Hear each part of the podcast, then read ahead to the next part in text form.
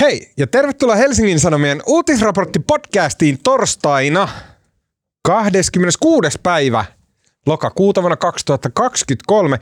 Mun nimi on Peltomäki Tuomas, eikö ei oo, Peltomäki Vesa Tuomas. Peltomäki tässä. Tuli, mie- tuli mieleen. Mikä se oli tämä hepun nimi? Asiasta hämmentyi, mutta suloisella kujertavalla äänellä. Salla Vuorikaski, ää, tota, jonka ää, ulkonäkö pettää siinä mielessä, että hän on tämän tämän talon karskein ja kovin toimittaja. Miltä, se, miltä se ulkonäkö sitten näyttää? no ei, ei ainakaan karskilta ja kovalta. Nimittäin tutkivain juttujen ää, tota, tuottaja ja moottoridynamo numero uno ää, Salla. Ja sen lisäksi näille tota, lapsellisille nimittelyille naureskelee varsin poikamaisesti tänään ää, politiikkaa toimittava Helsingin Sanomissa Marko Junkkari. Hei Marko, Hei Tuomas. mitäs teille kuuluu? Siis valtava hyvää. Todella hyvä. Aivan ihanaa. Niin. Niin. Ää, Mitä siihen sanot? Mitäs sulle kuuluu? Uh, ihan hyvää, kiitos. Tota, mä juon Finrexiinia tässä. Tämä ei ollut maksettu influencer-mainos, vaan ihan tota, ilmainen mainos suomalaiselle rohdosvalmistajalle. Okei, ähm, hei, tähän alkuun iloisia uutisia. Äh, ehkä meille kolmelle kaikista eniten, mutta myös podcastin kuulijoille. Nimittäin pikkujoulut on saatu sovittua. Um, se oli hirveä kalenteritetris ja palapelivärkkäys ja näin, mutta vaikeat ratkaisut on tehty ja päätökset on päätetty. Ja Uutisraportti-podcastin pikkujoulut järjestetään siis 29. päivä 11. Uh, kello 18-22 Helsingin kuuleimmassa ja myös helpoiten saavutettavissa ruokaravintolassa kautta jazzbarissa kautta esiintymis gastropubien mekassa nimeltä äh, Restobar Tenho osoitteessa Helsingin katu 15. Se on, nyt mä paljastan oululaisuuteni, mutta se on joko Sörnäistä tai Kalliot, jossain siinä ehkä välimaastossa just. Sä oot Marko helsinkiläinen. Mä en lähde yhtään tähän Kalliosörnäinen. No niin. Vallilaa. Mitä Sulla, niitä sulla on jotain itsesuojeluvaistoa. Oh, koska ei ne me ikinä Joo. oikein. Mä tajusin just, että mä oon muuten silloin lomalla, mutta tietenkin mä tuun. Totta kai Silti. Äh, tota, Ja siellä on ohjelmaa. siellä on ohjelma. Ei kyllä tiedetä vielä mitä, mutta on siellä. Älä nyt mä just valehtelin tonne, että ohjelma on Kaikki on suunniteltu. Tota, äh, ehkä uusille kuulijoille, joita aina jonkun verran on mukana vuosittain, niin tiedoksi, että siis tällä podcastilla, uutisraporttipodcastilla on ollut jo yllättävän pitkään, ehkä vuodesta 2018 tai 2017, tapana järjestää tämmöiset varsin lämminhenkiset ja äh, tota, niin kuin jotenkin semmoiset inhimillisen kokoiset ja näköiset pikkujoulut. Äh, se on meidän kuuntelijoille ilmainen tapahtuma, joka me jär- järjestetään Helsingissä. Siellä tosin on huomattavan paljon porukkaa ihan ympäri Suomea. Ja Mikä on todella siistiä. Mm. Älyttömän siistiä. Ja sitten mitä me tehdään siellä on, että me nauhoitetaan tämän podcastin yksi jakso. Ehkä tota, yleensä, joskus on live-striimattu, mutta se vähän se on aika kallista hommaa, niin katsotaan. tota, mutta ainakin nauhoitetaan jakso ja sitten me ö, tässä lyödään päitämme yhteen ja jä- järjestetään sinne ohjelmaa. Yleensä ohjelma on ollut todella hyvää ja puhujat on ollut tosi mielenkiintoisia ja on ollut hauskaa ja jotenkin semmoista välitöntä ja, ja tota, todella mukavaa. Joten äh, tulkaa tämän podcastin pikkujouluun jouluihin 29. päivä 11. Helsingissä Tenho Restobaarissa. Mm, tota, tässä on semmoinen äh, ehtolauseke, että tapahtuma on ilmainen, mutta koska se ravintola tilavuokra ei ole ilmainen, niin me on sovittu aina näiden ravintoloiden kanssa, että te tulette ja te otatte vähintään kaksi juomaa siellä ravintolassa, joten ravintolakin saa tästä omansa pois ja ennen kaikkea me kolme ei jouduta maksaa sitä tilavuokraa. Eli tule ihmeessä, äh, mutta tuu sillä tavalla, että sulla on aivan käsittämättömän kova jano ja nälkä ja taskut, hirveästi rahaa. taskut pullistelee dineroja ja tota, äh, tota, sen jälkeen pyydät kaikki kaverit ja sukulaiset. Ja, Varakkaat. Pitääkö sinne ilmoittautua varakkaat. taas? Pitää ilmoittautua kyllä. Mm, äh, voit ilmoittaa itsesi ja Avekin, ja se onnistuu sillä tavalla, että menet osoitteeseen www.lyyti.in kautta uutisraportti. Eli www.lyyti.in kautta uutisraportti. Ja tämän podcastin saatetietoihin, niin mä laitan tämän linkin, eli sieltä löytyy se ilmoittautuminen. Samoin mä postaan sen myös ainakin Twitteriin, ehkä Salla ja Marko, te voitte myös postata Joo. sen Twitteriin. Eli sieltä löytyy se tota, ilmoittautumisloma. Haluaisin tähän väliin nostaa tämmöisen pienen kolminkertaisen eläkeon huudon Tuomakselle, koska olet ilmeisesti ottanut tämän lyyti ihan tämmöisen järjestelmällisen ilmoittautumismekanismin Viimeksi. käyttöön, ettei käy niin kuin viime vuonna, jolle meillä oli hyvin sekava ja epämääräinen lista. No, Se on Jos sä copy-paste, kyselet- ollut mitä Eläköön muuta. Jossa kyseltiin ihmisiltä, että muistatko yhtään, että mistä sähköpostiosoitteesta ilmoittauduit? Ää, meillä on tota tämmöinen aivan äärettömän ää, tota, uskomattoman upea kuulija nimeltä Hannele Luukkainen, joka on toimituksen johdon tota, ää, mun mielestä Hannele on ihan paras. tämmöinen konttori-ihminen ja, tota, ja järjestelijä kautta, miten se nyt kuvaisi? Hän, niin jär, hän vastaa siitä, että tämä koko vitun talo pyörii. Hannele oli kuunnellut viime vuonna ää, tätä podcastia ja kuullut myös sen, että ilmoittautuminen ja nimien tsekkaus ovella oli ajautunut totaalisen kaaukseen, jossa Marko oli nimilista kädessään vaan sille päästänyt kaikki sisään, jotka tuli. Joten Hannele otti minuun hyvissä ajan yhteyttä, että tämän voisi järjestää tälleen vähän järkevämminkin. Tämän Mä teidän epäilinkin, että. Janus on ihan oma Niin. ratkaisu. Joo. Eli lyyti.in kautta uutisraportti, sieltä onnistuu. Yes. Tämän viikon podcastissa keskustellaan tota, kaasuputkiasiasta. Lyhyesti tähän alkuun, koska tämä on, mä oletan, mä en tiedä minkä verran Sallalla on salaisia tietoja, tai totta kai Marko sinulla, mutta tämä on ehkä semmoinen asia, missä semmoinen varsinainen analysoitava fakta on vielä toistaiseksi Xi Jinpingin päässä, eikä sinänsä niin kuin meidän meidän äh, tässä pureskeltavana, joten ehkä enemmän vaan käydään ne reaktiot läpi, että mitä on tapahtunut ja sitten, että kuin vitosti pelattaa. Ja sen, sen lisäksi keskustellaan sitten varsinaisesti presidentinvaaleista, presidentinvaalien asetelmista. Mm, mä haluan sanoa, että Salla olit tuottajana aivan erinomaisessa Jussi halla käsittelemässä presidentinvaalisarjan toisessa jutussa, jonka oli kirjoittanut käsittämättömän kova toimittaja Pauliina Siniauer. Ja mä olin tästä niin hämmästynyt, koska että miten voi Jussi halla saada mitään enää irti, mitä ei olisi 16 miljoonaa kertaa kuultu. Ja tässä siinä jotenkin onnistuttiin. Upea juttu. Se oli toinen. Myös Olli Reenistä on tullut tosi hyvä profiili meillä. Ja sen lisäksi kolmas ison profiilin presidentti ehdokas Mika Aaltola on tota, mm, ollut paljon otsikoissa. Puhutaan tästä niin sanotusta Fuengirola-mysteeristä.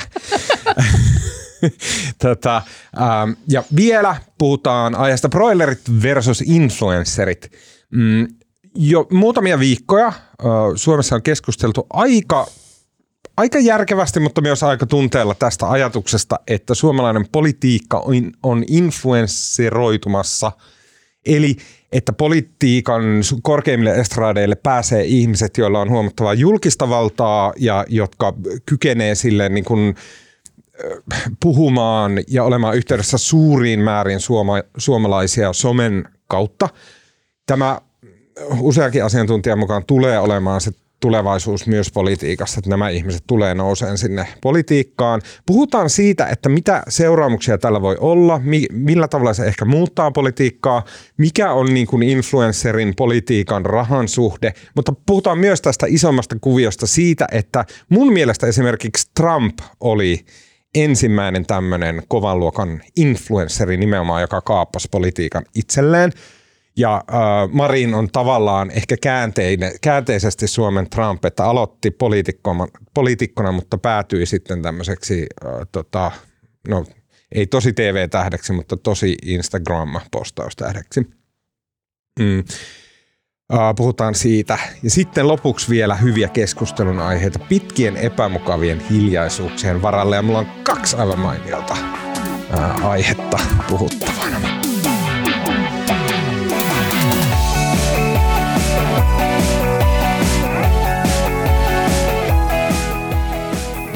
Okei, keskusrikospoliisi tutkii New New Polar Bearia liittyen Suomenlahden tuhotöihin. Aluksen liikkeet sopivat yksi yhteen Baltic Connector kaasuputkivaurion syntyajan ja paikan kanssa. Keskusrikospoliisi kertoi tiistaina, että rikkoutuneen kaasuputken lähettyviltä löytynyt tämmöinen möykky on kuin onkin ankkuri, jonka epäillään olevan siis se syy, miksi Suomen ja Viron välillä kulkeva kaasuputki rikkoutui. Ankkurista on julkaistu jo kuvia, samoin tästä vauriosta on tavallaan aivan täysin kiistatonta, että se tuhotyö tapahtui tällä ankkurilla ja että on niin kuin 99,999 prosenttia kiistatonta, että se tuhotyön syypää oli tämä New New Polar Bear-niminen laiva, jolla ei enää ole ankkuria kuvissa, koska se on, tuota, se on merenpohjassa ollut. Keskusrikospoliisi järjesti tästä tiedotustilaisuuden tällä viikolla. Se oli, en mä tiedä, sitä oli ilo ja ylpeys kuunnella, että miten hyvin Suomessa toimii kaikki nämä asiat. Myös jotenkin se armeija Heppu käytti sen tilaisuuden kyllä täysmääräisesti hyväkseen kehuakseen puolustusvoimien kykyjä, tota, mitkä ei varmasti ollut mitenkään liioiteltuja, mutta mm, kiinnit vaan huomioon. Mutta tietenkään vastauksia mihinkään semmoisiin niin kuin varsinaisiin jatkokysymyksiin ei saatu. Ja ne jatkokysymykset on tosi jotenkin kuumottavia. Ja se on se, että miksi, miksi tämä laivan kapteeni ei vastannut. Suomen viranomaisille ei totellut pysähtymiskäskyjä tai pyyntöjä, koska ei voi käskeä aluevesillä, äh, talousvesillä, vaan ainoastaan aluevesillä. Ja sitten, että mikä intressi Kiinalla voisi olla tähän, oliko Kiinan hallitus tietoinen. Laivahan oli siis menossa Venäjän alueelta Venäjän alueelle ja on ilmeisesti tällä hetkellä ehkä Venäjän satamassa ja näin. Näistä ei poliisin tiedotustilaisuudessa sanottu yhtään mitään, eikä me tiedetä niistä varmaan yhtään mitään. Mitkä oli tunnelmat, kun katsoitte silmäkovana keskusrikospoliisin tiedotustilaisuutta ja selvisi, että kyseessä onkin tämä kiinalaispaatti?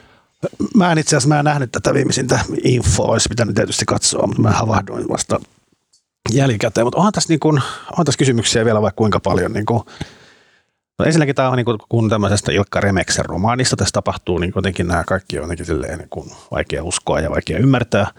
Mutta onhan tässä niin se edellinen, se ensimmäinen viranomaisinfo, mistä Petteri Orpo veti ja sitten oli nämä rajan ja armeijan ja poliisin tyypit siellä, niin, niin siellähän niin käytännössä suljettiin, pidettiin äärimmäisen. Toimittaja kysyi kaksi kertaa, että voisiko se olla ankkuri. Se pidettiin niin kuin hyvin epätodennäköisenä mm. ja nyt se sitten onkin ankkuri.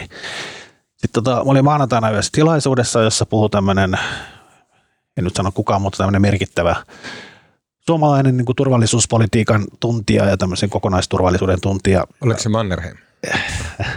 ja tota, hän piti niin kuitenkin täysin päivän selvänä, että tässä käy samalla tavalla kuin siinä Nord Stream-putkessa, eli syyllistä ei tule koskaan varmasti tietämään. Ja sitten tulee seuraava päivä ja tiedetään niin kuin 99,9 varmuudella, että se on se kiinalainen putki.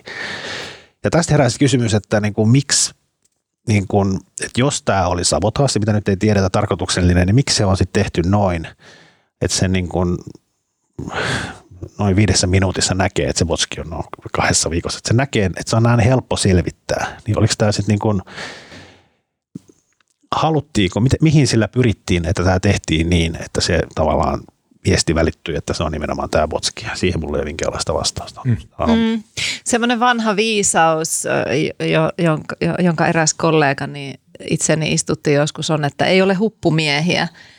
Se siis tarkoittaa sitä, että yleensä se todennäköisin selitys on se todennäkö, siis se mm. totuus, että, että, että jos mennään Remeksen romaaneihin niin, ja monimutkaisiin juonen kehittelyihin, niin se on yleensä epätodennäköistä, että se olisi totta. Mm. Mutta tässä se jotenkin niin kuin vaikeasti pätee, koska tässä on joka tapauksessa, että mikä, mikä olisi niin kuin todennäköisin selitys tällaiselle tilanteelle? Että olisiko todennäköisintä, että tämmöinen käy niin kuin vahingossa?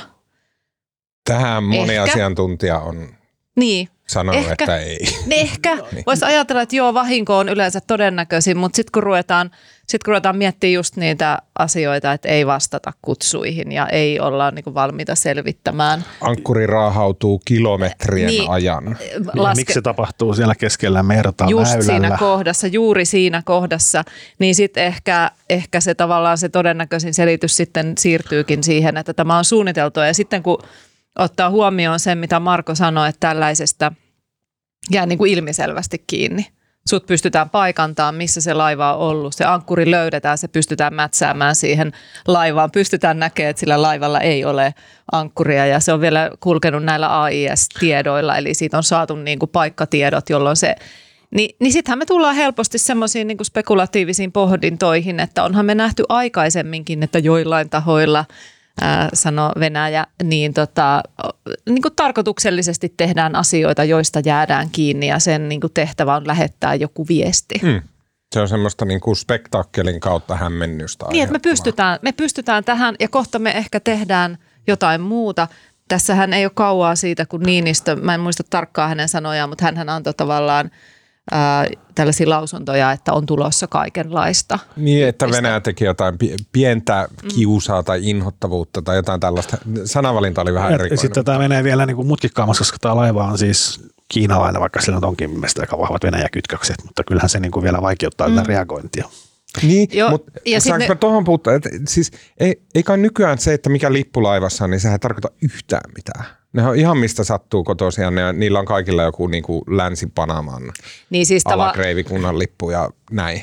Tässähän varmaan on vielä osin ehkä niistä taustoista jotain selvittämättäkin, mutta näyttää siis siltä, että ne omistusjärjestelyt tämän laivan taustalla, että et, et mitä firmoja siellä on, että ne ovat niin kuin kiinalaisia. Mutta sitten kun käytännössä on niin, että jos tätä uutta niin kuin koillisväylä, tai siis tätä pohjoista merireittiä käytetään, tämähän on uusi uusi linja, ja oliko tämä nyt niin kuin ensimmäisellä matkallaan, tämä alushan ei ole uusi, mutta se oli niin kuin ensimmäisellä matkallaan tällä reitillä, niin, niin tavallaan sä et voi siellä liikennöidä järkevästi ilman, että on venäläisten kanssa nämä sopimukset. Ja Rosatom on ilmeisesti tämä Venäjän valtiofirma, se mikä antaa sinne sen niin kuin tavallaan turvallisuustakuut siellä, kulkea siellä alueella. Että se, et se kiinalaisuus, venäläisyys on... niin Seitsemäs päivä heinäkuuta uh, The China-Russia Arctic Route Container Line Launching Ceremony Mm.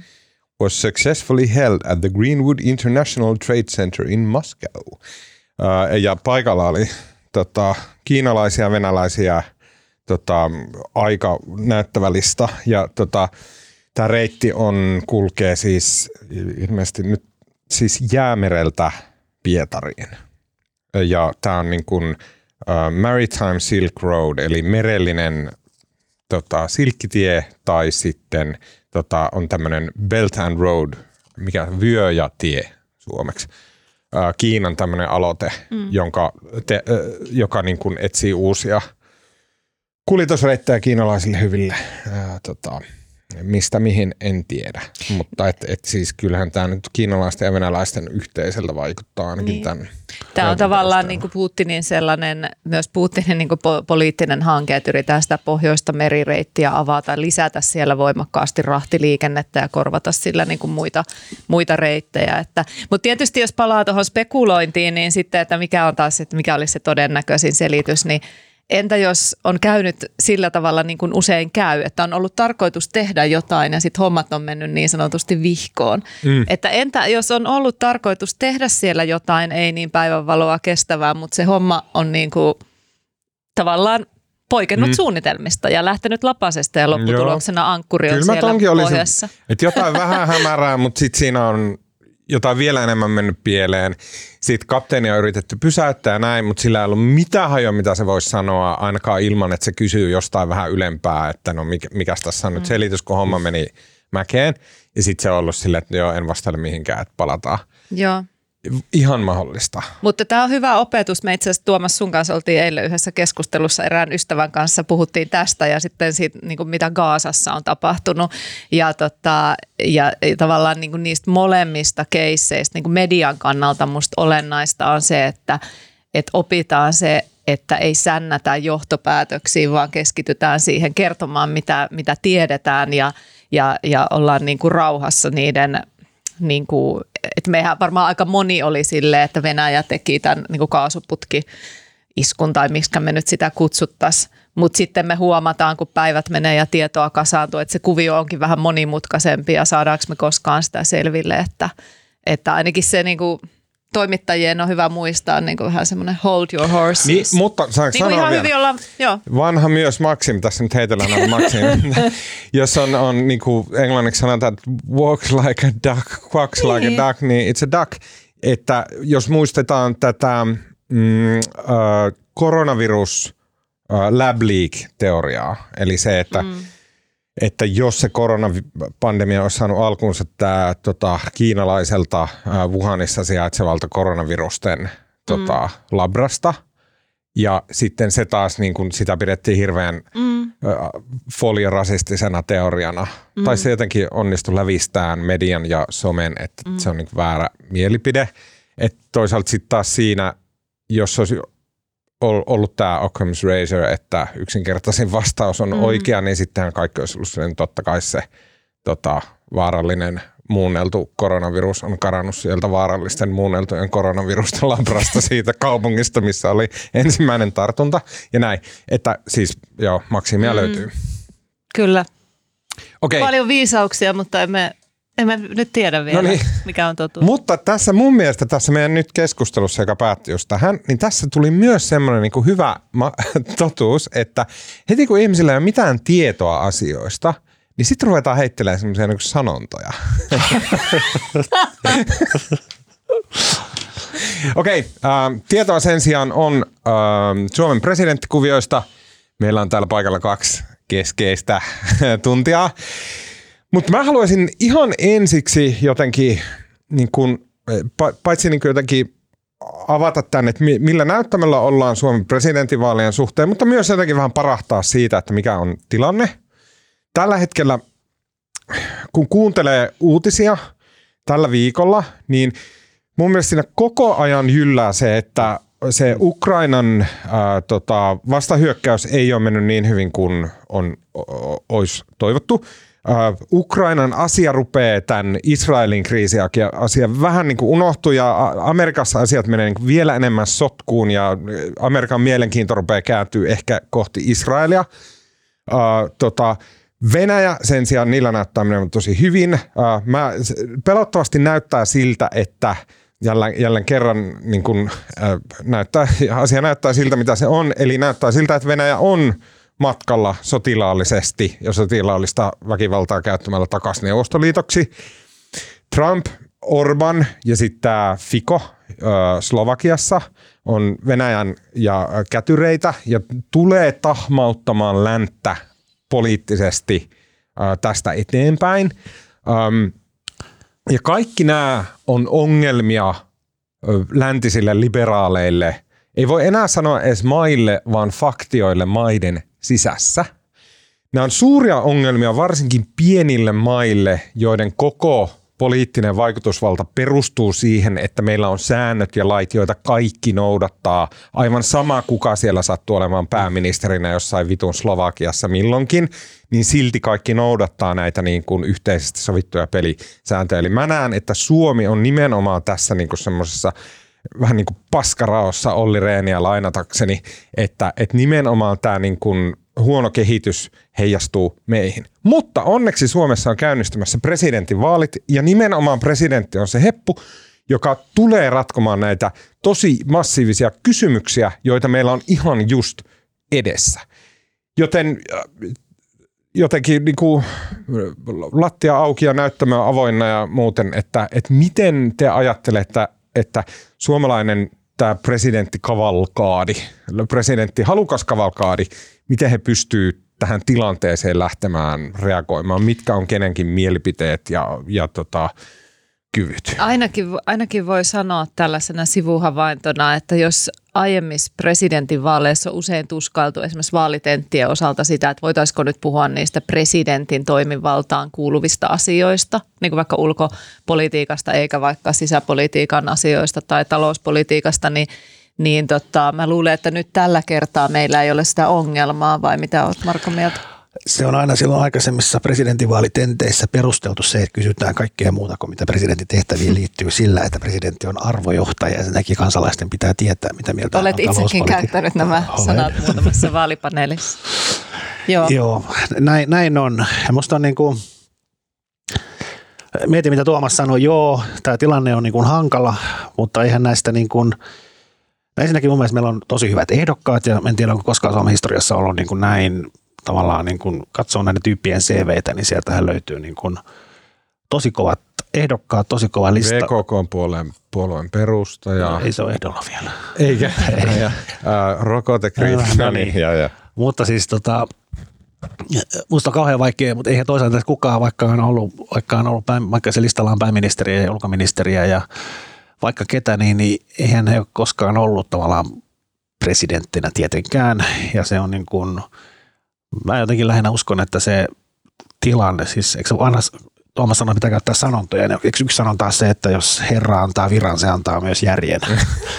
niin, niin mä luulen, Kuten että se, Trumpin kohdalla näimme, että No, se ei aina hyvin päde. se pitää paikkansa. Niin, mutta siis ajatus siitä, että kyllähän näistä tavallaan kuka tahansa valitaan, niin se joutuu sitten tavallaan niin kuin sopeutumaan siihen ulko- ja turvallisuuspoliittiseen tilanteeseen, joka on käynnissä. Ja sehän tiedetään jo, että totta kai siihen voi valmistautua, mutta en mä näe, että tämä niin kuin tilanne jollain tavalla perustelisi erityisesti ketään näistä ehdokkaista. Että musta tämä niin kuin tavallaan kaikki tavallaan joutuu selviämään sen kanssa. Mm, ja kaikki kykenee selviämään sen kanssa. Niin, no toivo, toivo, toivotaan näin.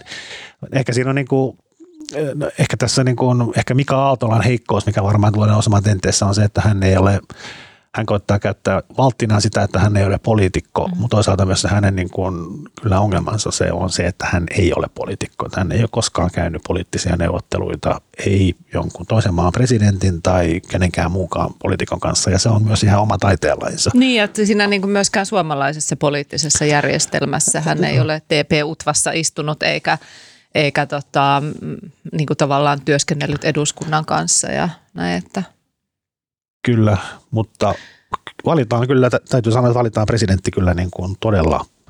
Ja nämähän menee, kun jotenkin Suomen historiaa, itsekin opiskellut historiaa ja jotenkin sitä Suomen historiaa oikein tai väärin, sitä kauhean usein miettii niin kuin presidenttikausien mukaan, että miettii millainen, millainen oli Stolberin kausi ja millainen oli Relanderin kausi ja millainen oli Koiviston kausi tai Kekkosen kausi ja jotenkin katsoo, niin kuin, että maailma historia niin kuin jakautuu näiden presidenttikausien mukaan, mutta tässähän se tuli niin kuin just oikeaan kohtaan. Että Tässähän niin kuin tavallaan Niinistö kausi päättyy siihen, että Suomi liittyy NATOon ja käytännössä nyt seuraava presidentti joutuu sitä aloittamaan tämän selkeästi uuden vaiheen Suomen historiassa. Kyllä. Ja kyllä sille, jos ajattelee, että minkälaisia henkilökohtaisia ominaisuuksia, tietysti tämä kokemus taustalla on olennainen asia, mutta kyllä mä luulen, että tämmöinen paineensietokyky on varmaan asia, jota kannattaa katsoa mm. ehdokkaissa, että et, et ne, voi, ne voi olla aika kovia tilanteita.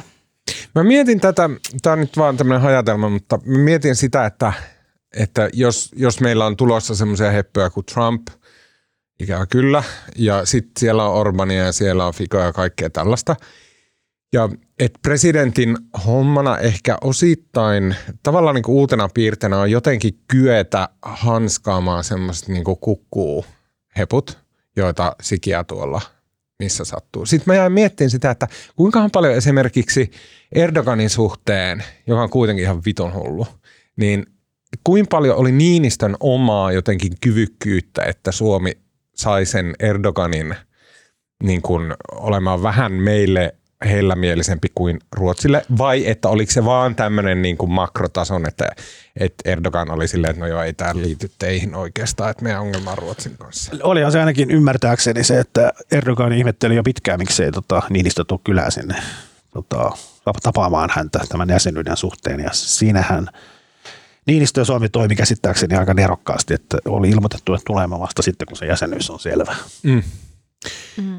Um, Okei, okay, uh, tota, ehdokkaista ehkä. Mä sanon muuten tuohon vielä, onhan tässä myös se, että niin kun, jos silloin miettii niin kun aikoinaan jotain, jotain Risto Rytiä tai Paasikiveä, joka on neuvotellut, neuvotellut Neuvostoliiton kanssa ja joutunut neuvottelemaan niin kuin suoraan näiden, niin kuin, mm. suoraan näiden, vaikka nyt sodan jälkeenkin, niin suoraan, suoraan tota, muiden valtioiden suurmaiden päämiesten kanssa. Mutta tähän on siinä mielessä muuttunut, että nyt Suomi on sekä EU että Naton jäsen, niin tähän ei ole niin kuin, eihän seuraava presidentti joudu vääntämään kättä niin kuin, voi mennä tapaamaan Yhdysvaltain presidenttiä, mutta eihän se ole niin kuin Yhdysvaltain presidentti vs. Suomen presidentti, vaan se on niin kuin, Suomen presidentti on yhden EU-maan ulkopolitiikkaa johtava taho, ja että kyllä Suomella on niin kuin, tavallaan, me olemme mukana jossain joukossa, mikä ehkä helpottaa sitä. Mm asetelmaa keskustellessa suurvaltojen kanssa. No vielä, okei, okay, vielä niin kuin yleiskysymys ennen kuin ehkä pureudutaan halla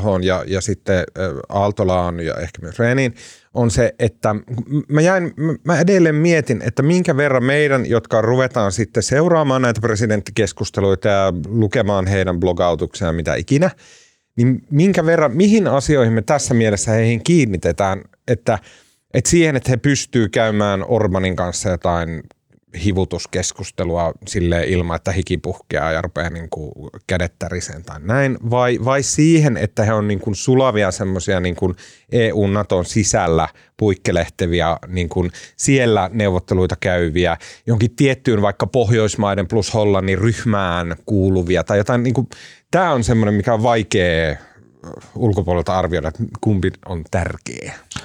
Mutta en mä tiedä, pystyykö tota niin kuin mm. ulkopuolinen tai äänestäjä niin kuin oikeastaan arvioimaan, että varmaan jossain määrin, ja kyllähän siinä pitää katsoa, mitä on tehnyt, mutta ehkä musta äänestäjä kannalta olisi olennaisempaa, että niin kuin katsoo, mitä sillä, millainen niin kuin sen ehdokkaan semmoinen kokonaisnäkemys on ulkopoliittisesta ja ulko- ja turvallisuuspoliittisesta tilanteesta, ja miten se näkee Suomen paikan maailmassa, ja niin kuin mitä tälleen, niin kuin, mitä mieltä hän on asioista, kun se, koska ei me tiedetä, jäätyykö hän sitten Erdoganin kanssa vai ei.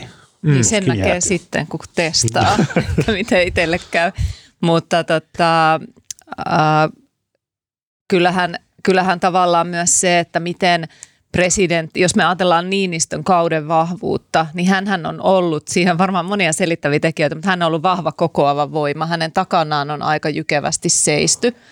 Ää, tarkoitan niin kuin muita Mm, esimerkiksi puolueita pointti, ja muita, muita poliitikkoja, että hän on ehkä pystynyt luotsaa sitä semmoista Suomen tietynlaista konsensushenkistä ulko, ulkopolitiikkaa. Kyllä. Äh, ehkä jossain kohdassa sit niinku se muuttukin se suunta sitten niinku tänne NATO-suuntaan, mutta, mutta kuitenkin ihmiset, niinku porukka on ollut hänen takanansa. Sitten minusta on myös kysymys se, että et, et jatkuuko tämä presidenttiinstituution piirre seuraavan niin, valittavan – niin. No, no kun musta oikeastaan ei mennyt noin.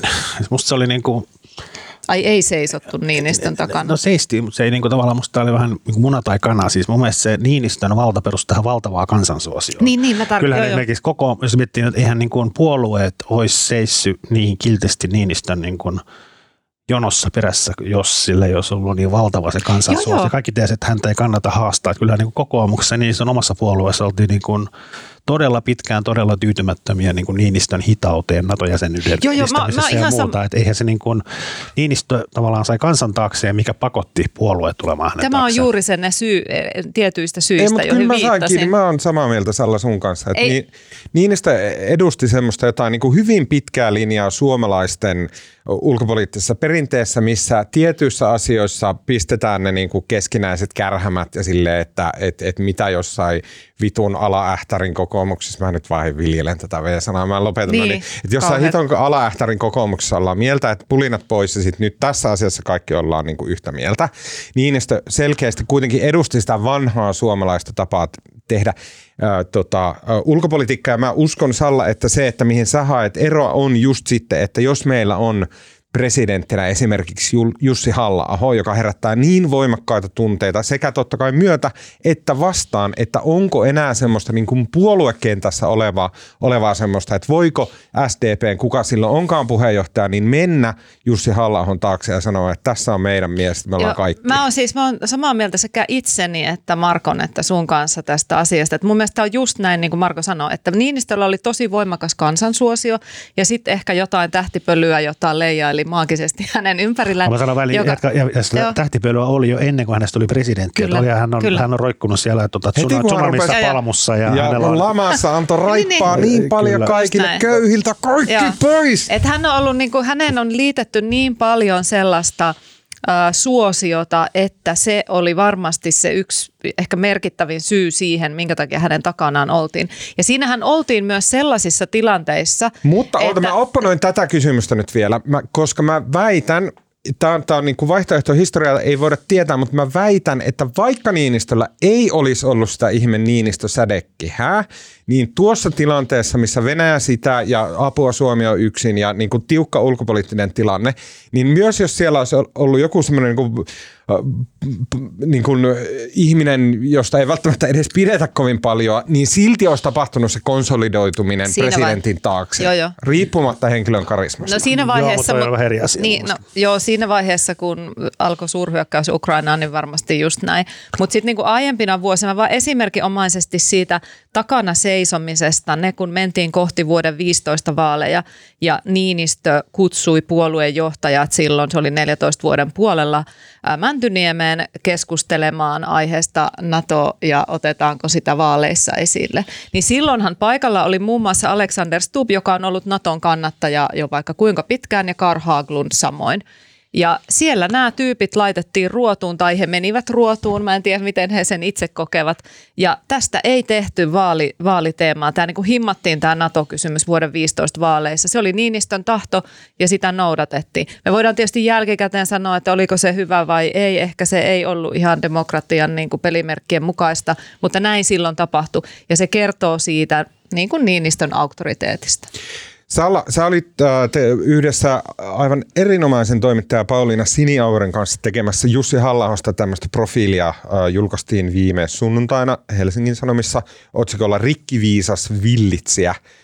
Uh, tota, Tämä juttu on niin joku 29 000 sivua pitkä, joten mä en voi siterata sieltä mitään olennaisuutta, mutta tämän jutun anti oli ehdottomasti se, että Jussi halla josta mä oon lukenut kaksi kirjaa ja va, niin kuin, tuhat juttua, ja kaikki ne kliseet ja, ja legendat ja, ja tota purnauksen aiheet ja, ja niin kuin, niin kuin kaikki ne asiat tämän hyvin, hyvin, hyvin näkyvän ihmisen ympärillä on kerrottu kuusi miljoonaa kertaa ja silti tämä juttu jotenkin antoi semmoisen uuden ja syvän kuvan halla Tämä oli mestarillinen suoritus äh, kirjoittajalta.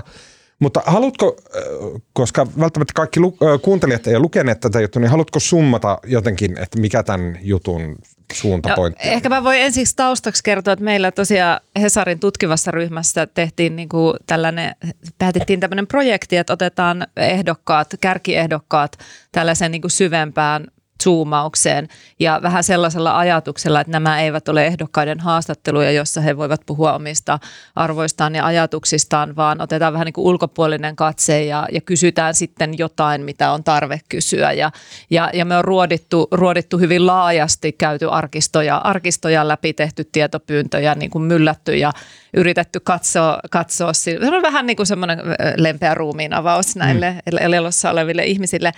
Ja, tota, ja tämä ehkä tämä metodi sit, niin kuin myös, myös tuo asioita esiin, joita ei välttämättä kaikissa näissä kirjoissa ole, ole tota, kerrottu.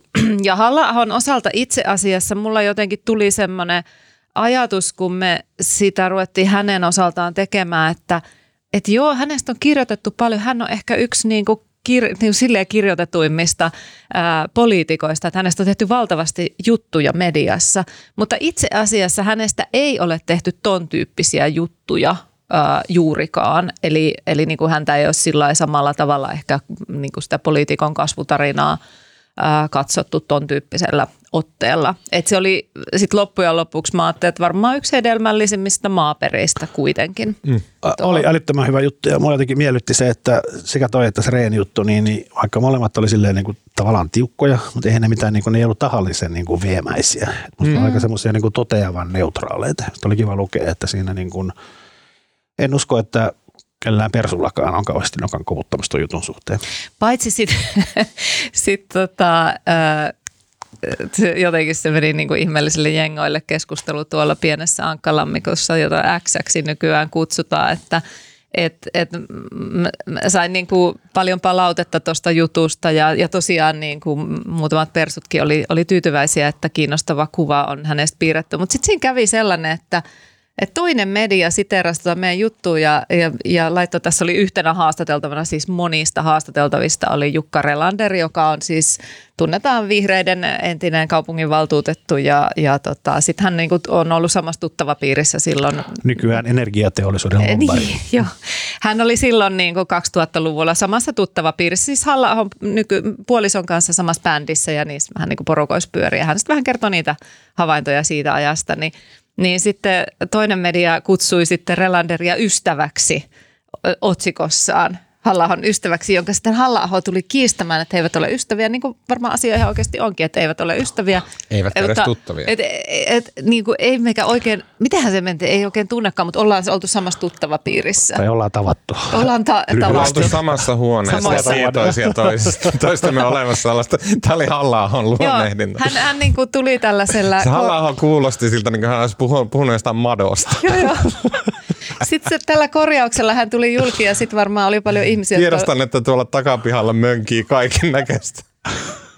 niin, että onhan se, jos ollaan samoissa häissä, esimerkiksi omissa häissä, niin ollaanhan siinä samassa tilassa tietysti ihmisten kanssa sikäli totta. Mutta siitä jotenkin alkoi semmoinen ihmeellinen keskustelu, keskustelu siitä, että tota, mitä meidän jutussa oli sanottu ja ei oltu tosiaan ystävistä puhuttu mitään, mutta mutta et lopulta jo, joku jopa oli sitä mieltä, että ei saisi juttuihin, juttuihin ei saisi haastatella kuin ystäviä tai jotain tämmöistä. Ja, ja että, tota, mutta mulle tuli vaan siinä semmoinen, semmoinen tota, jotenkin päivän päätteeksi totesin, että, että meillä on kyllä suomalaisessa politiikassa on kaksi niin todellista tällaista supertähteä, jotka on hieman ehkä eri foorumeilla sitä, mutta että Sanna Marin ja Jussi halla niin näyttäytyvät näin median edustajan silmiin sellaisena, että heillä on valtavan kiihkeä fanilauma että, että tavallaan niin kuin aina löytyy puolustajia niin kuin mitä erikoisemmillakin niin kuin argumenteilla.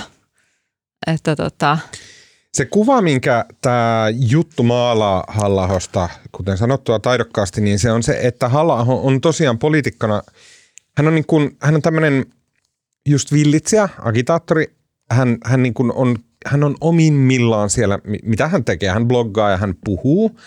Ja sitten, että itse asiassa siellä politiikassa hän ei tee sitä mm. politiikkaa, hän ei tee sitä prosessia, sitä lainsäädännön ydintä sinänsä. Se, siinäkin hän itse sanoo tässä jutussa, että – että hän, hän hoitaa poliitikon jopia sillä tavalla, että hän, hän keskustelee, hän tuo niitä omia ajatuksiaan sinne osaksi sitä politiikan sekoitelmaa. Esimerkiksi, että Helsingin kaupunginvaltuustossa hän ei, tota, missä se täällä nyt lukee, hän ei, tota, hän ei ole tehnyt käytännössä yhtään mitään. Joku niin hän itse asiassa pidi typeränä kysymystä, että niin. mikä on suurin saavu, paras saavutuksesi mm. ää, kaupunginvaltuustossa, niin tämä, on, tämä oli hänen mielestään niin kuin tyhmä kysymys. Mm, kyllä. Ja sitten, että et hän, hän tavallaan jotenkin on suhtautunut vastahakoisesti kaikkeen, sekä kaikkeen tämmöiseen lisäpoliittiseen vastuuseen. Mutta se, mikä tässä vähän vielä jäi auki ja mihin mä en saanut vastausta edes tästä jutusta, on se, että mikä sitten käänsi hänellä kielkan tämän presidenttiehdokkuuden suhteen. Sehän on itse asiassa mielenkiintoinen äh, kulku siellä halla uralla on se, että hän toistuvasti tavallaan on sanonut, että hän ei halua valtaan – eri positioihin ja, ja sitten hän kuitenkin hetken päästä on ehdolla ja on hakemassa ja ryhtyykin puolueen puheenjohtajaksi ja lopulta on presidenttiehdokkaana. Että hän on niin kuin ihminen, joka tavallaan ainakin sanoo, että hän ei halua valtaa, mutta toistuvasti tavoittelee valtaa. Että, se on että suomalaiskansallinen tapa, että kuvitellaan, että se on jotenkin noloa pyrkiä johonkin, että se on parempi silleen sanoa, että minä nyt kun kannan vastuuta, niin olen valmis kantamaan tämän taakan tästä presidenttiydestä harteillani. Mut se on niinku sille... Mutta halla on tuohon, siihen se sikottuu jotain silleen niin halveksintaa sitä valtaa kohtaan. Jutun avaus, sitaatti oli, mä luen tämän. Luin tuon eduskuntakeskustelun läpi ja minulle tuli, tämä siis halla suusta, luin tuon eduskuntakeskustelun läpi ja minulle tuli sellainen vahva vakaumus, että en minä tuonne halua. Suoni meinaa katketa päästä. Jos nuo ovat kansakunnan kermaa, miten tyhmiä ihmiset ovat keskimäärin? Tämä on siis jostain hänen vanhasta blogista. Joo, mutta kyllähän sitten halla vaikka niin kuin, toki on niin kuin väärin sanoa, että hän ei tee mitään politiikassa, mutta kyllähän sehän on niin kuin, hän oli aikoinaan siis hallintavaliokunnan puheenjohtaja ennen kuin joutui lähtemään siitä näiden tota, kiihotustuomioiden jälkeen. Ja ymmärtääkseni hän veti sitä niin kuin tosi hyvin sitä valiokuntaa, kellään ei ole mitään valittamista sitä tavasta, jolla se kumminkin eduskuntatyö tehdään isossa valiokunnissa.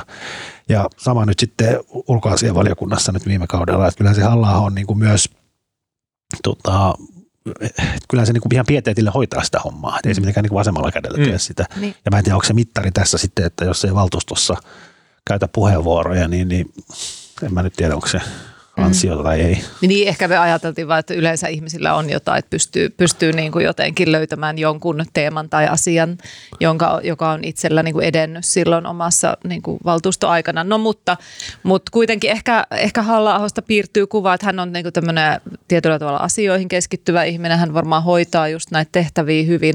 Sitten samaan aikaan hänellä tuntuu olevan sosiaalisesti aika vaikeaa monessa, monissa tilanteissa. Hän on välillä niin kuin todella tyly ja kylmä ihmisille. Tästä varmaan monilla, monilla toimittajilla, ehkä erityisesti toimittajille, mutta tästä oli kokemuksia niin kuin muillakin. Ja hän on itse sit, niin kuin selittääkin siinä jutussa sitä, että, että, että hän vähän niin kuin miettii, että tuleeko sieltä kohta, että jos joku on ystävällinen, niin onko siihen ikään kuin haudattuna sitten mm. jotain. Mutta mm. käsittääkseni aika yleistä tunnetuilla poliitikoilla, että hiipii tämmöinen epäluulo mm. selkää taputtelevia ihmisiä kohtaan, että ne, kun ne kuitenkin on jotain sitten vailla.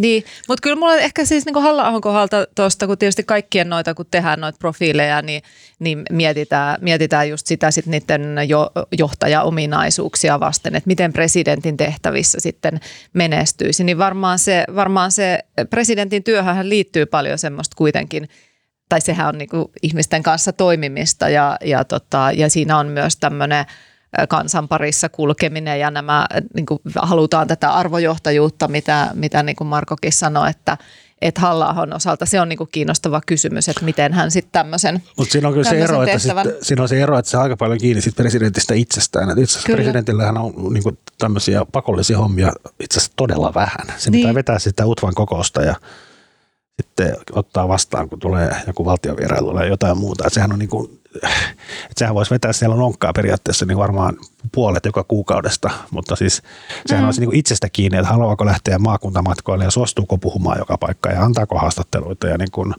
lähteekö valtiovierailulle. Että se on niin kuin aika, että mä luulen, että se presidentti voi hyvinkin olla kuusi vuotta presidenttinä niin kuin joutumatta aivan tolkottomasti puhumaan Niin ja kanssa. kuinka paljon haluaa sitten kosiskella kansansuosiota ja näin. Joo, se, toi on ihan totta. Uskotteko te, että halla oikeasti haluaa presidentiksi?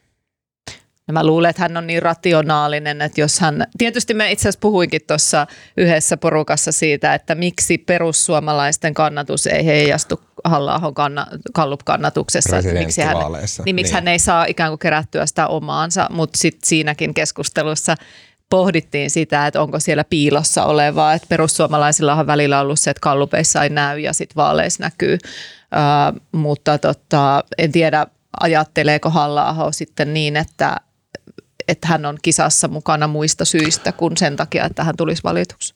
On, on se, kyllä, se on kiinnostavaa kyllä nähdä, kun jotenkin halla halla on nähnyt silloin myös puheenjohtajana näissä erilaisissa – eduskuntavaaleja edeltävissä puheenjohtajakiertueissa ja hän, koska hän on aika introvertti ja hän ei kyllä selvästikään nauti näistä vaalite- vaaliväittelyistä ja se on usein niin kuin Hesarilla on aina se toiseksi viimeinen silloin vaaliviikon keskiviikkona se tentti ja siinä vaiheessa ne on niin kuin aika monta kymmentä tenttiä jo vetänyt ja kyllä se niin kuin hänestä näkyy, että hän nyt ei mitään muuta toivo, kun nämä tentit olisi kohta ohi. Mm. Ja kyllähän tämä pressakampanja on niin kuin vielä tiukempi. Tenttejä on niin kuin ihan järkyttävä määrä ja mm. niin kuin samat kysymykset toistuu kerta toisensa jälkeen. Mä luulen, että tämä on hänelle niin kuin, niin kuin todella, tämä on niin kuin todella veemäistä hänelle mm. niin kuin henkilökohtaisesti. Mutta siitä huolimatta hän näköjään rupesi. Toinen presidentti Erkos, joka tällä viikolla on hallinnut mediatilaa, on äh, tota, kai se nyt on joku kansanliike vai mitä hän edustaa, en tiedä. Valitsijayhdistys. Valitsijayhdistystä edustava Mika Aaltola – joka, häneltä siis tuli tämmöinen pressanvaalikirja nimeltä Havahtuminen, turvallinen Eurooppa. Ja sitten tässä kirjassaan Aaltola, mm, paitsi kehui itseään myös niin kuin ehkä typerästi tai ehkä taitavasti, mä en tiedä kummasta on kyse. Ää, tota, haukku median ja median käytännöt ja kirjoitti aika moisia väitteitä siitä, että miten media toimii Suomessa – osoittain joten, jotenkin niin kuin joko omaa ymmärtämättömyyttään tai sitten ymmärrystään ja tiesi tasan tarkkaan, millä saa itselleen otsikot.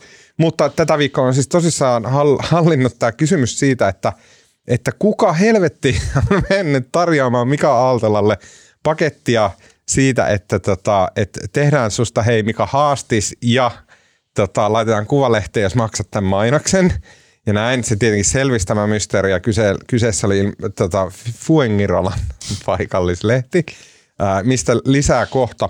Mm.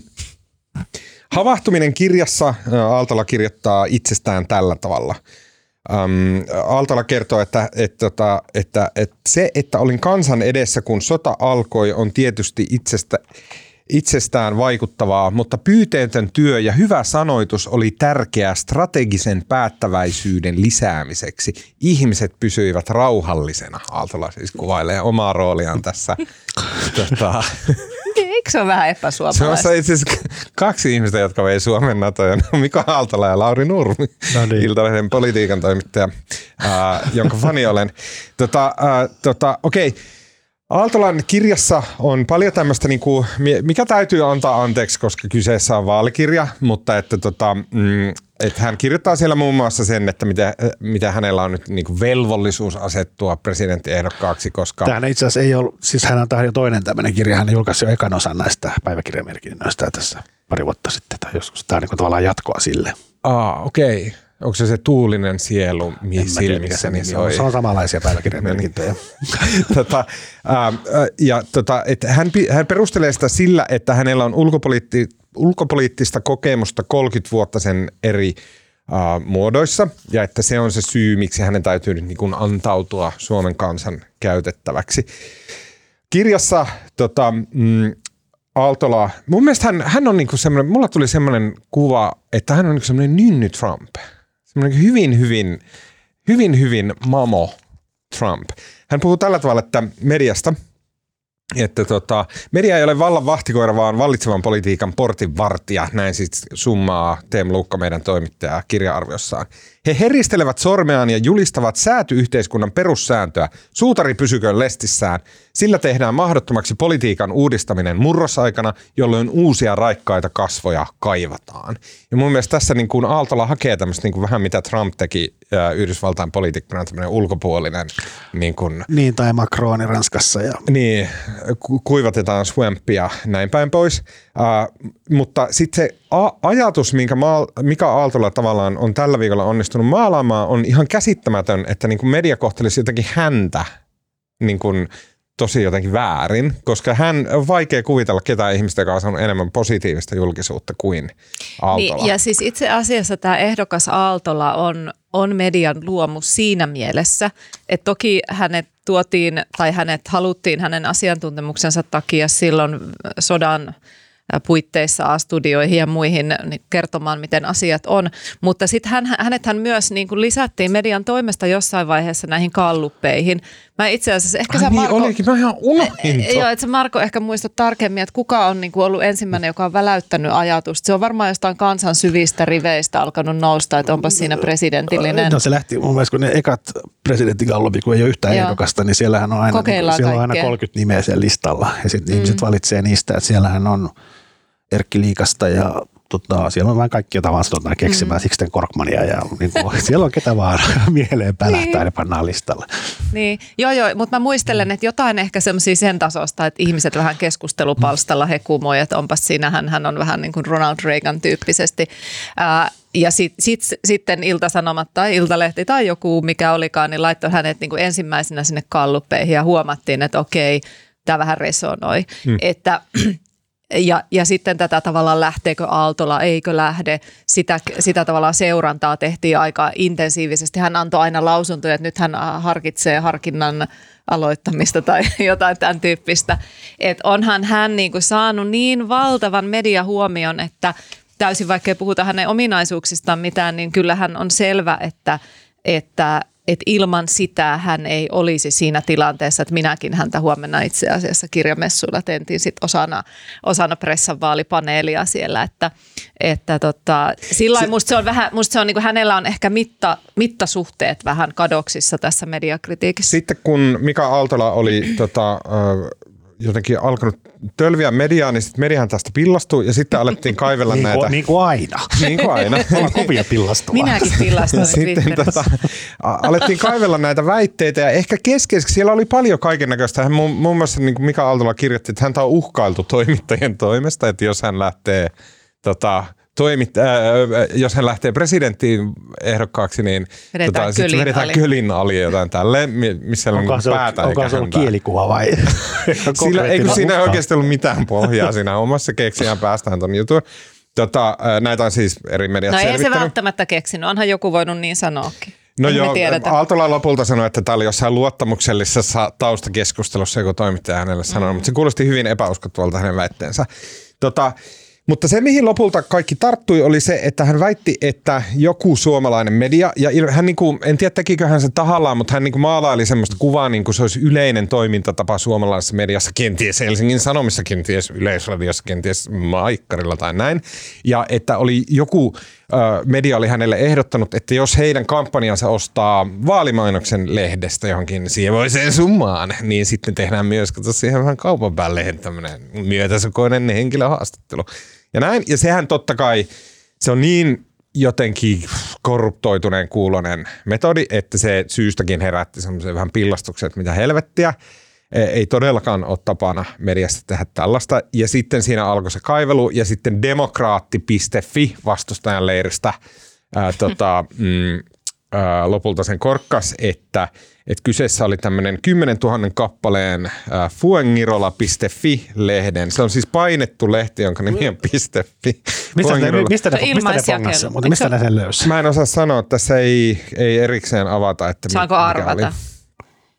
Mä, mä luulen, että he on saanut vink, vinkin eräältä asiaa tuntevalta taholta, että mikä se on ollut ja sitten he on osannut soittaa ja kysyä. Ja sitten tämä Pizza Pekkarinen, jonka me nuoret aikuiset muistamme, muistamme, muistamme niin, Jyrki-ohjelmasta, niin hän, oli, hän sitten jotenkin siinä demokraatin jutussa – sanoa, että olin ehkä huonosti muotoillut sanani.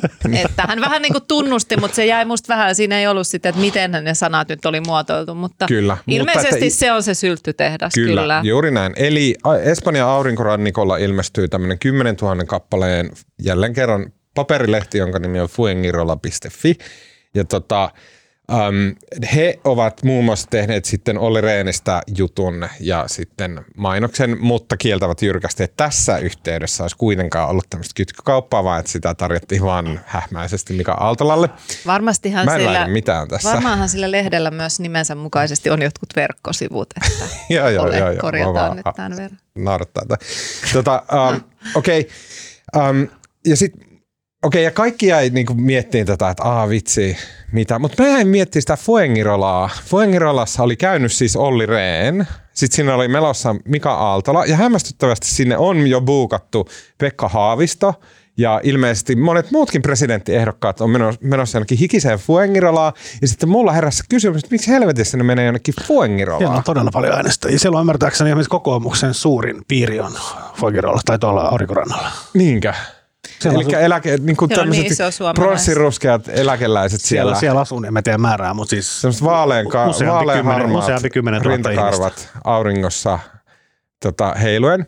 No mutta jos sä menet pihtiputaalla käymään, niin miksi sä et menisi käymään Fuengiroolassa? Joo, joo, joo, mutta mun mielestä et, niin väitä, et voi sanoa, etteikö tässä jotain vähän huvittavaa. No ei, siellä on, niin kuin hyvä, siellä on hyvin toimeen tulevia eläkeläisiä, jotka äänestävät varmasti ja niin kuin sinne kannattaa. Kyllä, kyllä sinne ei kannata niin kuin Ainakin osaan ehdokkaan. Niin just mutta... meidän sanoa, että Li ei kannata ottaa lentolippuja, että menee vaan rahat Eikä varsinkin niin Pekka Haavistolla on ongelma, kun vihreät ehdotti, että eläke, eläkeläisten Ai, tota, verotusta pitäisi kiristää. Ai, ja ai, niin ai, Pekalla tulee sanomista siellä. Mm, mä mielenkiinnosta selvitin tätä asiaa ja tota, Fuengirolan asiat on ollut peräti eduskunnassa esillä 25 kertaa. Se on, mä, mä uskon, että se on paljon enemmän kuin joku, joku suomalainen kulta. Tota, ja sitten Fogerolassa käydään tämmöistä niin kuin jatkuvaa keskustelua siitä, että kun siellä on siis äh, suomalainen lukio, Ja sitten sen rahoitus on aina jotenkin sillä, ah just Uupelissa ja toimiiko vai eikö toimi. Ja tarvii jonkun luvan sille, että saa olla lukio ulkomailla ja kaiken näin. Niin tämä on semmoinen sydämen asia kansanedustajille. Siitä on tota, esittäneet kirjallisia kysymyksiä muun muassa Jouko Laksel kokoomuksesta, Jouko Skinnari, joka on siis nykyisen ex-ministeri Ville Skinnarin isä, eikö olekin, Demareista, Pia, La- Pia Kauma kokoomuksesta on Fuengirolalaisten asioista, Pauliina Viitamies Demareista, Margareta Pietikäinen RKPstä, 96 ensimmäinen Fuengirola kysymys eduskunnassa, ja Kaarina Dromberi ää, tota, muistaakseni kokoomuksesta, ja sitten Merja Mäkisalo-Ropponen muistaakseni SDPstä. Ja tämä on selkeästi Fueng Fuengirola, se Fueng, Fuengirolaisten sielusta taistellaan kokoomuksen ja SDPn välillä. Se on niinku se verinen kamppailu siellä eläkeläisten. Luit sä noin tota- nimet nyt vähän niin kuin syntilistana?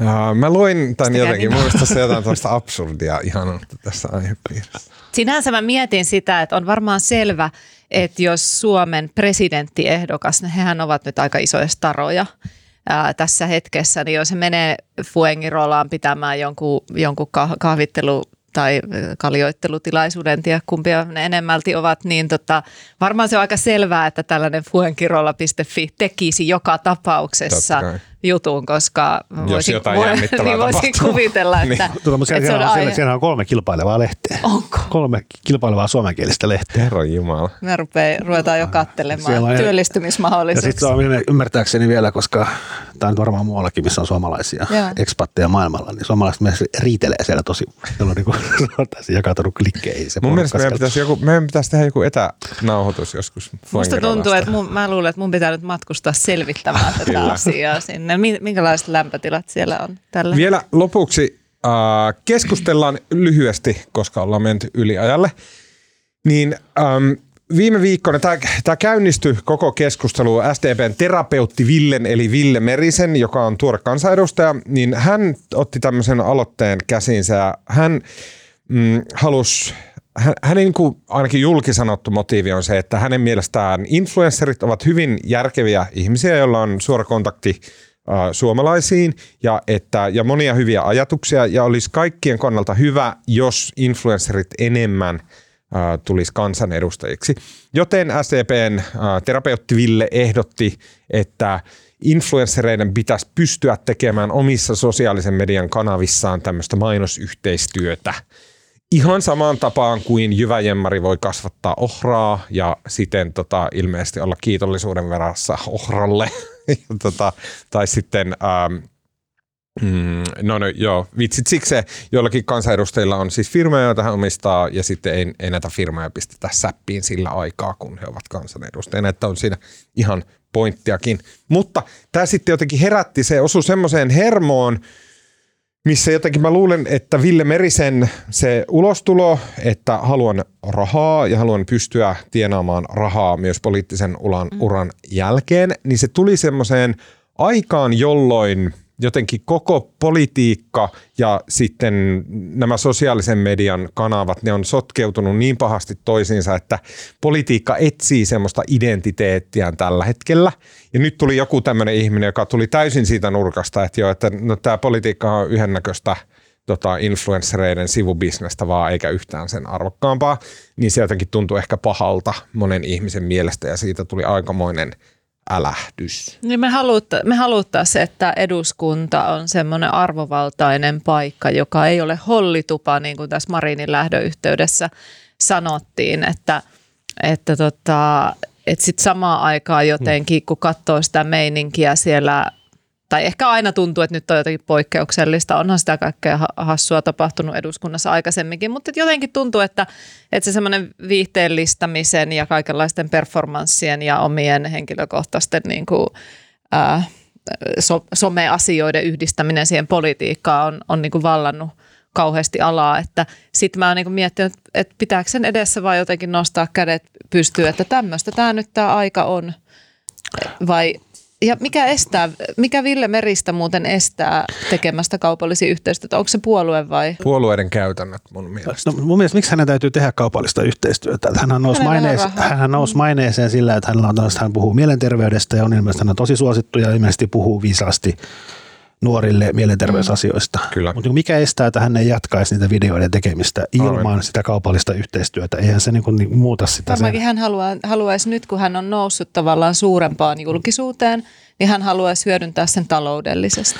Niin, Haluaa mutta, rahaa. Niin, mutta hän saa, Kansanedustajille maksetaan palkkiota 7137 euroa kuukaudessa. Yhden kansanedustajakauden aikana se tarkoittaa 350 000 euroa. mutta kun hänen se argumenttinsa oli se, että niin kuin, tavallaan tämä, niin kuin, nämä algoritmit muuttuu nopeasti ja se tavallaan, että jos häviää tuolta niin kuin some todellisuudesta, niin sitä niin kuin bisnestä on kauhean vaikea neljän vuoden tauon jälkeen nostaa pystyyn. Mm. Mutta miksi hän ei nyt sitten, jos hän on eduskunnassa ja säätää, hän on meidän korkeimman säätävän elimen jäsen ja säätää meille lakia ja päättää Suomen elämästä ja kuolemasta ja tulevaisuudesta ja kaikesta tärkeästä, niin miksi hän, hän ei voisi tehdä nyt ilmaisiksi niitä videoita niin, niin paljon kuin kerkiää? Ja Mä- mä en tiedä- kysymys Ja on- osana kansanedustajan työtä. Niin. Niin. Sehän kuulostaa ihan järkevältä. Jos ajatellaan vaikka amerikkalaista AOC, joka on, on tota, kongressiedustaja Yhdysvalloissa, niin hän, hän tekee jatkuvalla Et eihän se, niinku, tavallaan se kaupallinen yhteistyö estä sitä, että hän ei voi Niin. tehdä niitä videoita. Mä, mä en suoraan sanottuna ole katsonut hänen videoitaan eikä tiedä hänen bisnesmallinsa niin kuin rakennetta, mutta tietenkin jos hän käyttää esimerkiksi niin kuin henkilökuntaa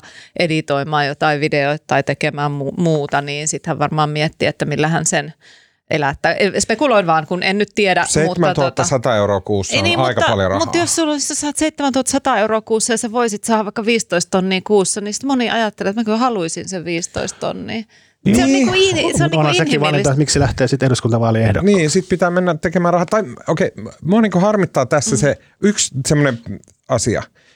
Poliitikko on eri asia ja poliitikko, no niin nyt mennään siihen niin kuin kovaa ytimeen. Mikä on, mikä on kova ydin siinä, mikä erottaa poliitikon muista? Kova Muist- ydin. Niin influenssereista. Viimekätinen, ihan viimekätinen ydin. Mikä No. erottaa, erottaa politiikon demokratiassa muista ihmisistä. No. Väkivalta. Väki, se on ainoa taho, joka pystyy päättämään väkivallan monopolista. Se on kaiken, se on kaiken ytimessä. Se on, se, että se, se on ainoa taho, joka pystyy pakottamaan toisen ihmisen johonkin. Viime kädessä siitä on kyse. Ja täm, tämmöistä valtaa ei ole kenelläkään muulla ja se on ihan sika-arvokas valta ja se on totaali eri asia kuin jonkunnäköinen influenssointi. Poliitikko on eri asia kuin, ja siis puhun tässä nyt siis kansanedustajasta, poliitikko on eri asia kuin kukaan muu nimenomaan tämän takia, että heillä on, he kykenevät pakottaa ihmisiä asioihin.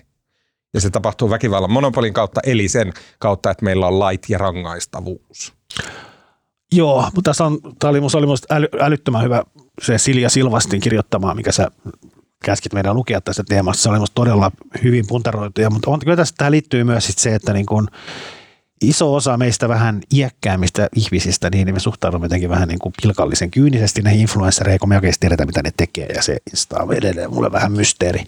Niin, niin, tota, niin, niin tota, siis on niin kuin helppo jotenkin dissata, niin kuin nuoriso sanoo, että niin tavallaan tietämättä, mitä ne tekee. Et siinä mielessä musta, niin kuin, musta on ihan kiva, että Suomessa on paljon influenssereita ja he ovat suosittuja ja heillä on vaikutusvaltaa. Kiva, että ne tulee politiikkaan ja kai se pitää olla niin kuin mahdollista, eikä sitä pitää mitenkään niin kuin tieten tahtoen torpata. Mutta kyllä musta, tämä, musta se kaupallinen yhteistyö, että onko niinku, musta se on niinku vaan ongelmallista, että sä teet kaupallista yhteistyötä esimerkiksi eduskuntapuheissa käytännössä silloin. Niin, Mitä se herra... eroaa siitä, että jos sä omistat jotain firmaa? Ai niin, että eduskuntapuheissansa. No eikö nämä aika... Ei, ei varmasti. Siis Merinen ehdottaa jotain ihan sinänsä järkevän kuulosta, että perjantaina hän ei somessa olekaan kansanedustaja, vaan hän on tämmöinen mainosreklaamimies.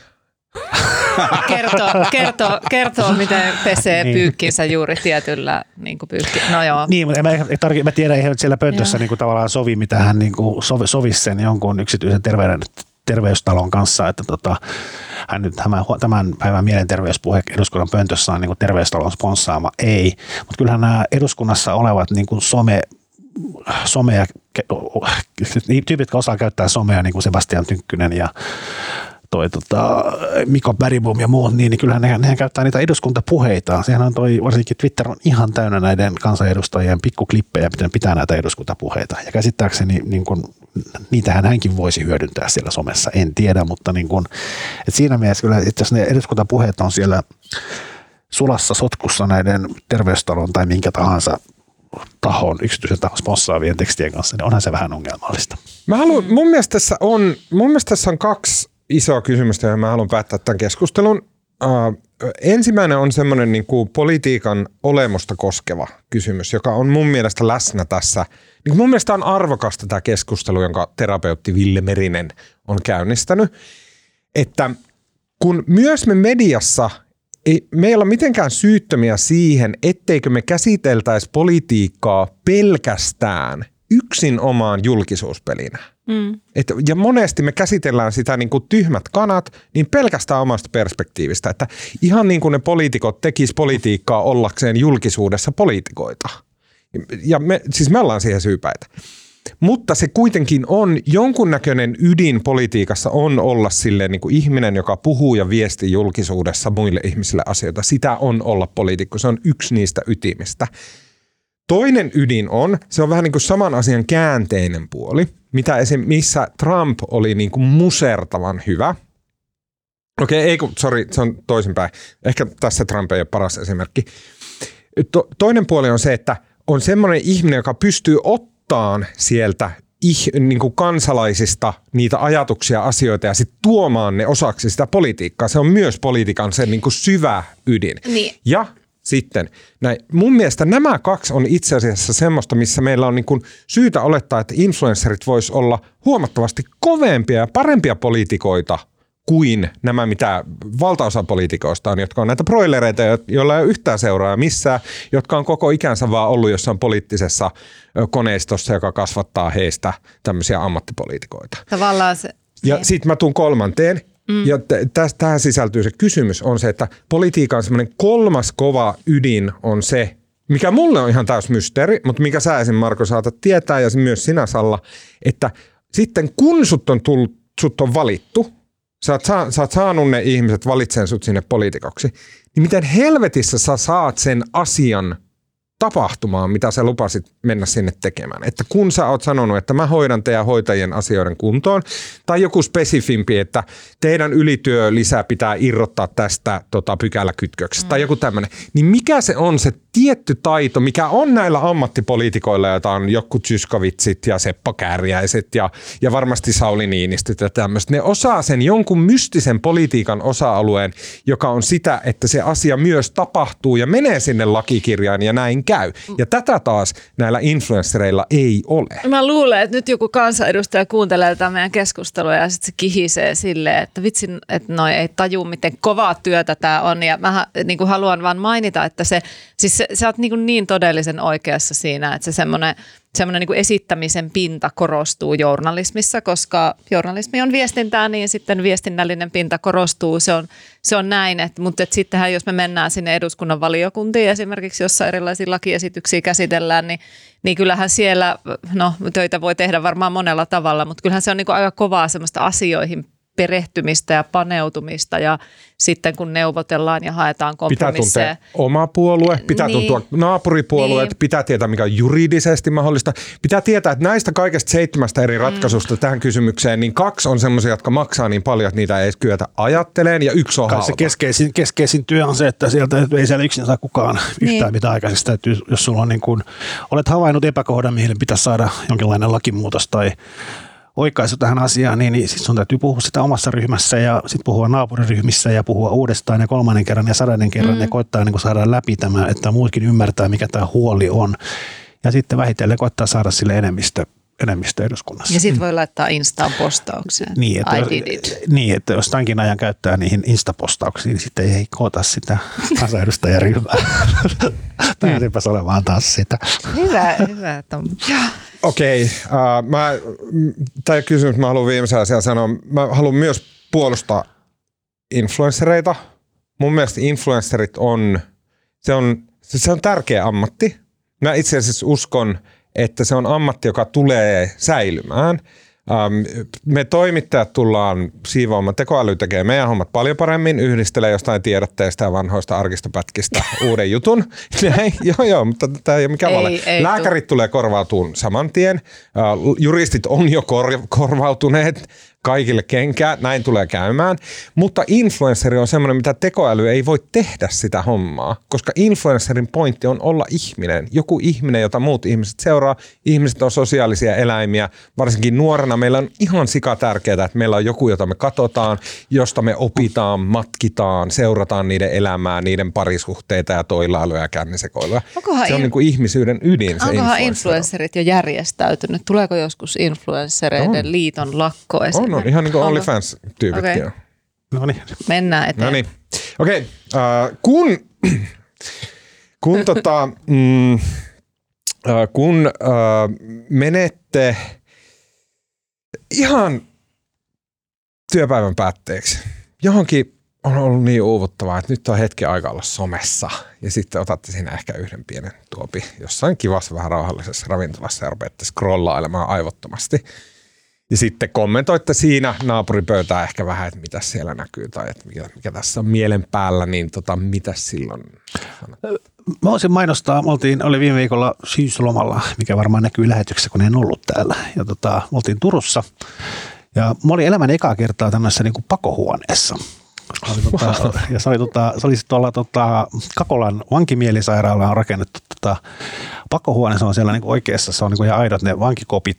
Ja sitten tota, se tehtävä on päästä sieltä niin kuin vanki, vankikopista vartijaan kolkattu ja on tunti aikaa päästä sieltä huoneesta ulos. Ja se oli tota, Sitten ehkä saa vihjeitä. tai sitä ei vihjeitä, ja se oli ihan sairaan hyvin tehty, ja sitten se oli niin kuin aivan liian vaativa ja vaati liikaa järkeä, että me toki aika paljon pyytää siellä apua, mutta oli tosi makeasti tehty. Joo. Ja oli, se vaati niin kuin todellakin semmoista oivallusta ja hoksaamista, mitä meidän joukkueesta ei kauheasti löytynyt, mutta hauskaa se oli. Mä oon huomannut tossa, että tai ainakin mulle on välittynyt semmoinen kuva, että nuo on lapsille semmoisia tärkeitä kokemuksia nimenomaan perhekokemuksina. Ja mä luulen, että ainakin mun lapset muistaa tosi hyvin kaikki, kun me on käyty perheen kanssa pakohuoneessa. Ja mä luulen, että se johtuu siitä, että he ei ole tottuneet näkemään niin kuin vanhempiaan tollaisessa tilanteessa, missä vanhemmat voi olla väärässä tai ei tiedä asioita tai joutuu pyytää jostain vähän vinkkiä ja näin. Ja se on niin mielenpainuvaa lapsille. Oli, mä kerron, en paljasta sitä, niitä tehtäviä muuten, mutta siinä oli yksi semmoinen kohta, missä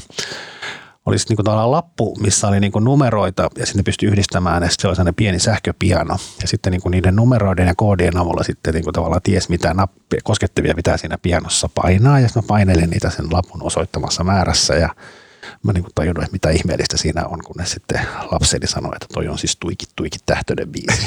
mä olin, että no totta niin, mä se onkin. ja sitten se löytyi taas, sitten siitä pääsee eteenpäin. Upeeta. Salla.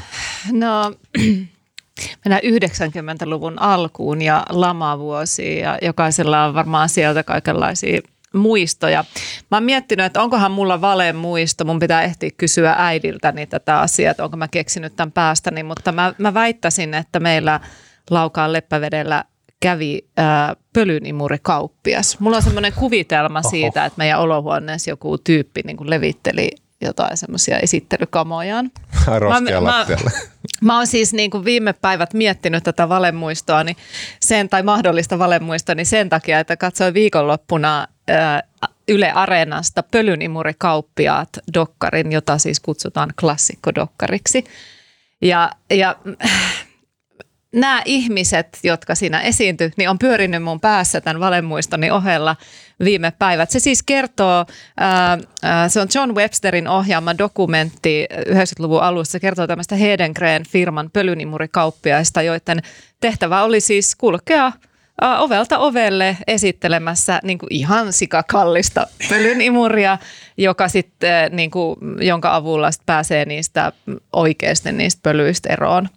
Ja tota, tämä dokumentti pystyy jotenkin semmoisella ihmeellisellä tavalla ää, niin kuin imemään sisäänsä niin, että sä alat, niin kuin, siinä on semmoinen päähenkilö Kimmo, joka on joka äh, jotenkin yrittää hirveästi aloittaa pölyimurikauppiana ja jotenkin se homma on vaikeaa, mutta hän on niin kuin, yrittää olla innostunut. Ja, ja sitten siinä on toisena henkilönä on sitten sellainen, mikä hänen etunimensä, nyt mä jo unohdinkin sen, mutta semmoinen nainen, joka tota, sit saa, saa firman kultamerkit ja hän niin kuin, on paras myyjä ever. Ja, ja nämä, nämä tyyppien kohtalot jotenkin alkaa kiinnostaa ihan tosi paljon.